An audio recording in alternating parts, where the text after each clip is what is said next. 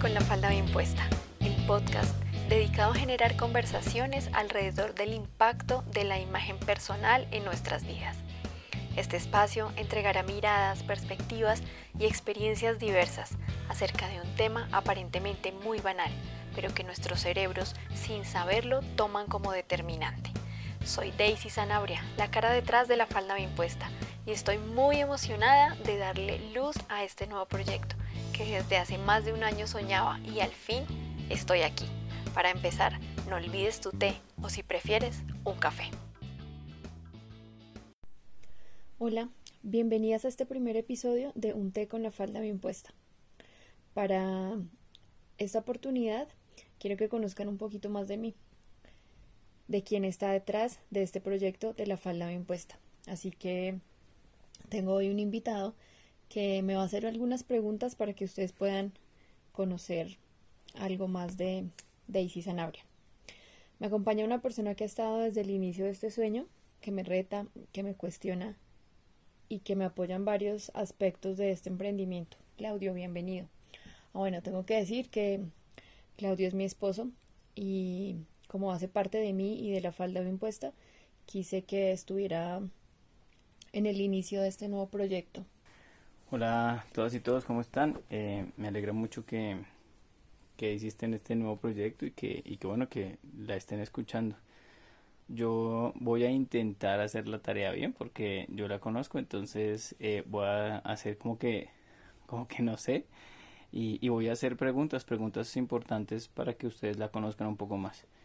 Bien, como esto se trata sobre Daisy eh, y sobre lo que ha hecho, yo quiero saber cómo era la Daisy del pasado, cómo era esa Daisy. Pues, en realidad, eran dos Daisys, tengo que decirlo. ¿Cómo así dos Daisys? Eh, explícame un poco eso, explícanos un poco eso. Bueno, la primera era una niña muy segura, hasta más o menos los once años. Eh, segura de quién era, segura de cómo se veía, de cómo se vestía. Y así, iba por la vida con short, faldas, todas las blusas que quería, y no me daba pena, no me daba pena nada, no me daba pena muchas cosas que hice en mi infancia, y estaba segura de ello, estaba segura de ponerme un traje de porrista sin importar que nada se viera. Eh, hice o estuve en, en varias facetas, pero después en la adolescencia fui otra Daisy. A la altura de los doce años empezaron a, a aflorar inseguridades y, y maneras de comportarme diferentes que hicieron que fuera otra persona. ¿Y por qué crees que eso pasó? ¿Qué motivó ese cambio? ¿Por qué pasaste de ser una niña súper segura, que yo creo que si todos los niños tienen un hogar, eh, digamos un hogar bueno, eh, podrían ser muy seguros, muy libres? Pero ¿qué pasó con todo ese eh, tema de la seguridad? ¿Qué sucedió ahí? Bueno, pues cuando empecé a experimentar esos cambios corporales, naturales de las mujeres, ya mi papá empezó a cuestionarme cosas como por qué me vestía así, no podía salir hacia la calle, eh, a quién le pedí permiso para cortarme el cabello, por qué me pinté las uñas. Ese tipo de cosas que yo empecé a explorar en mi adolescencia, de alguna manera se vieron coartadas por mi entorno. No puedo decir que es culpa de mi papá, pero sí de mi entorno en general, de la educación familiar, de la educación en el colegio. Bien, yo tengo que decirles a todos ustedes que tengo, bueno, además de, de, de la familia de sí, tengo dos familias, dos amigas muy queridas de hace muchísimos años a las que les pasó exactamente lo mismo. Todo era maravilloso cuando eran chiquitas. Empezaron a... digamos que a crecer, a vivir la adolescencia, y Dios mío, sus familias se volvieron un infierno. Algo pasa ahí, algo se rompe.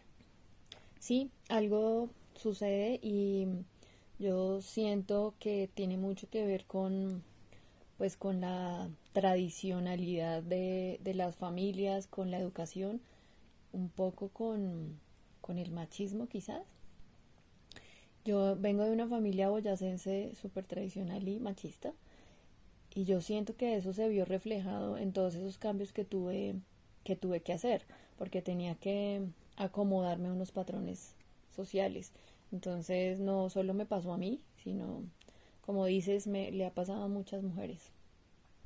Bien, yo siempre he creído que la gente en general no cambia eso, es decir, todos tenemos unos cambios en nuestra personalidad, en nuestro entorno. En este caso, como tú hablas de imitaciones, yo conocí también eso en, en, en las amigas que, que acabo de mencionar, eh, pero las personas, unas son capaces como de, de deshacerse de eso, son súper rebeldes y otras no. ¿Y así con esas limitaciones decidiste qué hacer profesionalmente? Sí, con esas limitaciones y de esa manera elegí. Eh, yo quería estudiar diseño de modas desde que era muy pequeña, pues eso era lo que, lo que pensaba, y para mis papás era como un juego. Pero cuando tenía dieciséis años y ya era la hora de ir a la universidad, pues ya no les pareció un juego, sino que debían como parar eso que yo siempre quería, y simplemente me dijeron que no era una opción porque tenía que venir a vivir a Bogotá, es en la ciudad donde vivo actualmente, y ellos no estaban dispuestos a que eso sucediera. Así que su respuesta fue como, tiene que elegir algo que haya en Boyacá. Y bueno, mi papá quería que yo estudiara contaduría pública, trató de, de hacer, de, de coaccionar esa decisión, pero a mí no me gustaba. Así que yo decidí estudiar administración y negocios internacionales. Y bueno, no es una decisión de la que hoy me arrepienta. Pero al final decidiste crear La Falda Bien Puesta. Sí, La Falda Bien Puesta nació por ese gusto que existió de la moda desde, desde muy pequeña. Bueno, bien, pero eh, obviamente nosotros hemos vivido unos poquitos años juntos y arrancamos, por decirlo de alguna manera, con, con otra cosa, con otra cosa que no tenía que ver con moda. Bien, cuéntanos un poco de eso. Sí, efectivamente La Falda Bien Puesta no fue mi primer emprendimiento. Primero decidí emprender, un poco coaccionada por aquí... ¿Por quién? Por Claudio. Un poco coaccionada por Claudio, pero por mi formación siempre estuvo ahí también en, en las venas el tema de emprender. No sabía cómo hacerlo. Mi papá, puedo decir que ha sido emprendedor desde que tengo uso de razón, ha estado en, en distintas cosas. Yo no lo recuerdo a él empleado. Eh... caso contrario con mi mamá. Entonces tenía ahí como, como ese patrón por mi papá, pero decidí emprender coaccionada por Claudio. No tenía las herramientas y bueno, encontré en Claudio como, como ese apoyo y esa manera de, de ir por ese camino. Decidimos crear un negocio, un, una idea de negocio sobre muñecas de trapo con un enfoque social. Queríamos ayudar a una persona, que bueno, lo hicimos de muchas maneras, ayudar a una persona que hacía las muñecas de trapo. Lo que, lo que hicimos fue crear una marca, se llamaba Marticas, en honor a esta mujer que hacía las muñecas en su momento. Contamos una historia, su historia de vida. Lo que queríamos era impactar en la vida de ella primero, que ella pudiera salir de el círculo de pobreza más o menos en el que, en el que se movía, en el que estaba inmersa, y queríamos que ella tuviera otra calidad de vida, que estudiara, que viera el panorama con otros ojos. Y bueno, creo que lo logramos. Después de tal vez cinco o seis años con este emprendimiento, yo ya no quise seguir. Logramos muchas cosas, estuvimos en, en varios lugares, eh, tuvimos tienda, tienda online, y bueno, fuimos maquila de algunas marcas importantes acá en el país, y creo que el objetivo se cumplió. Al final la empresa, pues el emprendimiento terminó porque yo ya no quise continuar. Marta no se sentía en capacidad de seguir sola con eso, pero, pero lo bonito de la historia es que ella decidió estudiar y ella hoy ve la manera, la vida de otra, de otra manera, y gracias a esa decisión que yo tomé de no estar ahí más porque ya no era feliz, pues es que nace La Falda Bien Puesta. ¿Cuánto tiempo llevas con La Falda Bien Puesta? La Falda Bien Puesta nació en el dos mil dieciséis, como a finales del dos mil dieciséis, después de, como les cuento, de que yo decidiera no estar en el anterior emprendimiento, tomar otro rumbo con mi vida, y gracias a eso conocí el coaching como un proceso de, de cuestionamiento, de autodescubrimiento, y fue eso lo que me llevó a, a hacer algo que me gustaba o que me gusta, y en, buscando encontré la asesoría de imagen. En ese momento ya no era una opción para mí estudiar diseño de modas como quise desde el principio, simplemente ya sentía que no, que ya no me conectaba, pero sí quería hacer algo con la moda. Y fue ahí cuando encontré la asesoría de imagen. En ese momento no había en dónde certificarme acá en Colombia, así que decidí hacerlo en una escuela en Buenos Aires. Y bueno, fue como eh, el inicio de otro nuevo proceso en mi vida. Bien, La Falda Bien Puesta lleva un, unos buenos añitos ya eh, con nosotros. Mm, ha cambiado y ha cambiado bastante. Eh, ¿Qué te ha enseñado La Falda Bien Puesta en todo este tiempo en que has desarrollado esta actividad? Sí, la, la Falda Bien Puesta lleva un tiempo y desde el inicio el propósito era empoderar a las mujeres a través de la imagen. Hoy sigue siendo uno de sus propósitos con otro enfoque, desde otra mirada. ¿Y qué me ha enseñado? Creo que el aprendizaje más grande ha sido reconciliarme conmigo, con mi imagen. Eh, yo quería hacer esto para ayudar a muchas mujeres, pero La Falda Bien Puesta me enseñó que la primera a quien debía ayudar era a mí. Entonces ha sido ese proceso de sanación y de reconciliación con, con mi espejo, con mi closet, con mi cuerpo en general. Eh, me volvió más consciente del proceso que yo estaba llevando conmigo en términos de comparación. Me comparaba todo el, todo el tiempo. Eh, algo de mí que nunca me ha molestado es mi estatura. Yo mido uno cincuenta y cuatro y creo que ha sido con lo único que no he peleado en la vida, pero de resto he peleado con todo, con lo gordo, con los gordos, con lo flaca, con el pelo, con la piel, con todo. Dios mío, eres realmente pequeña. Sí, en imagen eh, a una mujer como yo eh, se le se le menciona como una mujer petit, que mide uno, menos de uno sesenta, y yo no. Nunca ha sido un problema para mí, afortunadamente. Bueno, para mí tampoco realmente. Eh, aquí molestándola, pero para mí tampoco ha sido un problema eso. Bien, nos cuentas un poquito entonces que empiezas a cambiar, que empiezas a cambiar. Eh, o sea, era segura, luego insegura, y luego todo este proceso te hace como, como volver a sentirte segura. Sí, realmente en todos estos años y en el proceso de, de querer reencontrarme con, con esa Daisy de los primeros años de vida, pues quería volver a eso, porque era segura y qué pasó y si era capaz y de volver a sentir esa seguridad, o si realmente uno crece, se vuelve adulto y tiene que vivir con eso. Así que me volví más consciente. Me volví consciente de todo lo que yo estaba haciendo, de cómo me veía, de lo que me decía, de la imagen, y con toda esta información sobre prendas, colores, accesorios, pues yo quería verme y sentirme segura de ello. Entonces encontré que la ropa, o describo en este momento que la ropa y los colores son una herramienta de comunicación y puede serlo de una manera coherente o incoherente, uno decide, y yo decidí que quería que fuera una herramienta coherente con lo que yo soy, y para eso primero tenía que volver a ser segura, primero tenía que definir quién soy, o redefinirlo más bien, tenerlo como en mi, en mi consciente, de quién soy, de cómo me quiero ver, de qué me aporta comodidad, de qué me hace sentir bien, más allá de la tendencia, más allá de la moda, es realmente para mí que es comodidad, para mí que, que es belleza. Y bueno, después de definir esos patrones, teniendo en cuenta toda la información sobre, sobre imagen, es que empiezo a sanar esa relación con mi closet, con la ropa que tengo ahí, a desprenderme de todo lo que no me hace sentir bien.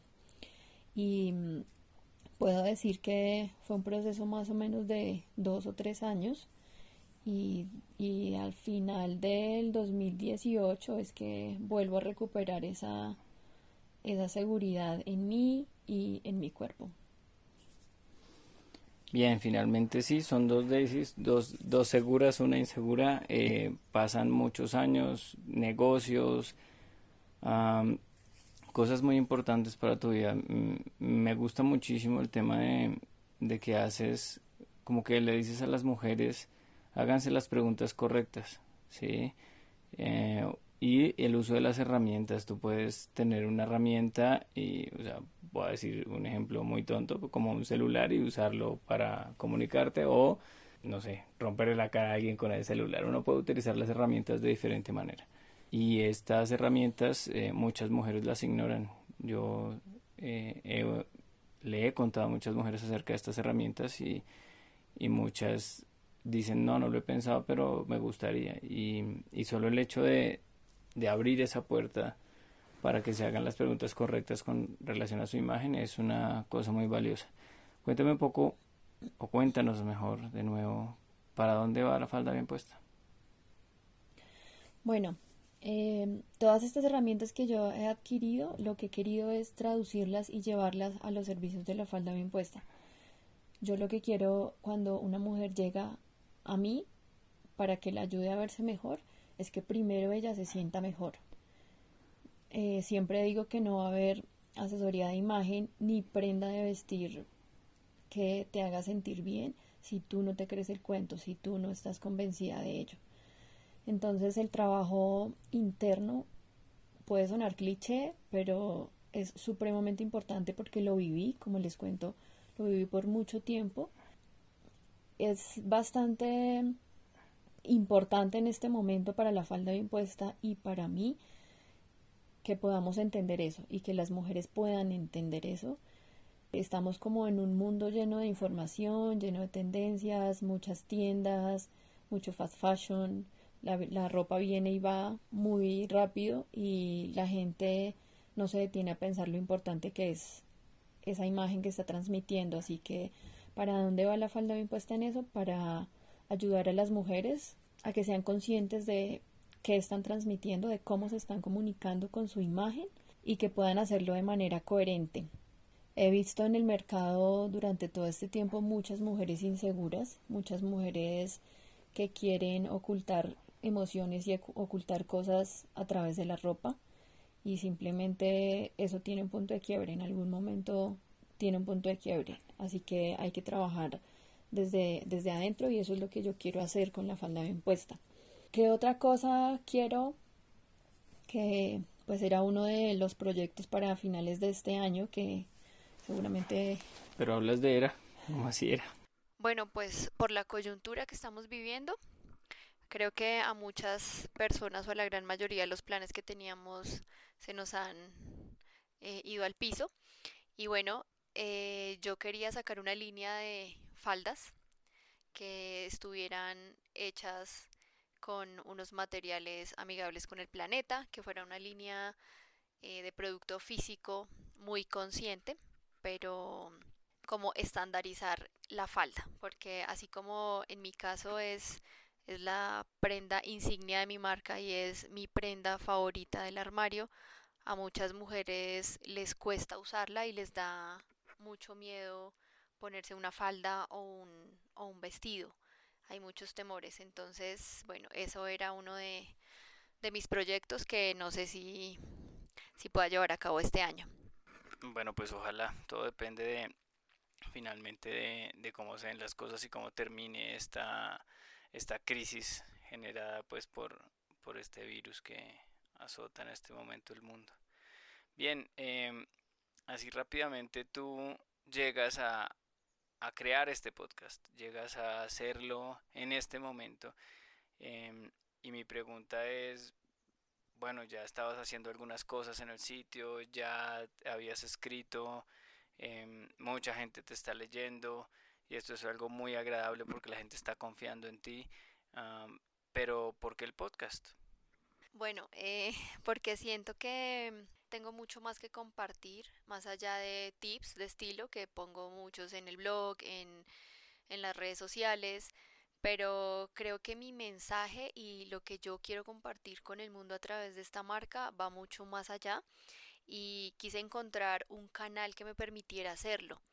De repente los videos, Quizás se estén preguntando, ¿y por qué no hacer videos como mucha gente hace? Con looks y con combinaciones, pero yo no me siento cómoda y quería un formato en el que yo me sintiera muy cómoda, que disfrutara hacerlo. Y bueno, este es. Encontré en el podcast como la forma de transmitir ese mensaje. Eh, otra de las razones es porque quiero conectar con miles de mujeres a través de conversaciones. Gente que pueda venir acá, que pase por acá y podamos gestar charlas agradables alrededor de un té, de un café, y entregar información de valor y experiencias a todos los oyentes o las oyentes en este caso. Y porque yo soy consumidora de podcast, me parece que es una forma muy fácil de aprender, que va mucho conmigo mientras yo cocino, que es otra de mis pasiones. Eh, escucho podcast, mientras estoy conduciendo escucho podcast, eh, mientras voy caminando. Entonces siento que es una manera muy fácil de poder llegar a las personas con información. No quiere decir esto que otros canales no lo sean, pero desde mi experiencia como consumidora y, y con lo que yo quiero transmitir, por ahora es el canal que, que mejor se ajusta. Bueno, bien, yo creo que ya hice mi tarea. Logré que ustedes conocieran un poquito más de Daisy, de la falda bien puesta, de la vida, de su forma de pensar y, y bueno, creo que se logró. Si alguno de ustedes quisiera algo más en el futuro, charlen con Daisy. Daisy, cierra esta vaina. Bueno, eh, muchas gracias a, a Claudio por atreverse a estar acá para esta primera temporada. Creo que es el único hombre que va a estar presente en el podcast de Un té con la falda bien puesta. Pero quería que fuera él quien abriera e inaugurara este espacio conmigo. Muchas gracias a todas por escuchar, por querer saber un poquito de este proyecto, de mí, y por supuesto si tienen preguntas, si quieren saber muchas más cosas que se quedaron por fuera, escríbanme y, y pues las estaré haciendo en un próximo episodio. Si tienen alguna persona en mente que, que quieran escuchar y que quiera que se geste una conversación en este espacio, súper bienvenida. Y bueno, las espero en el próximo episodio. Un abrazo.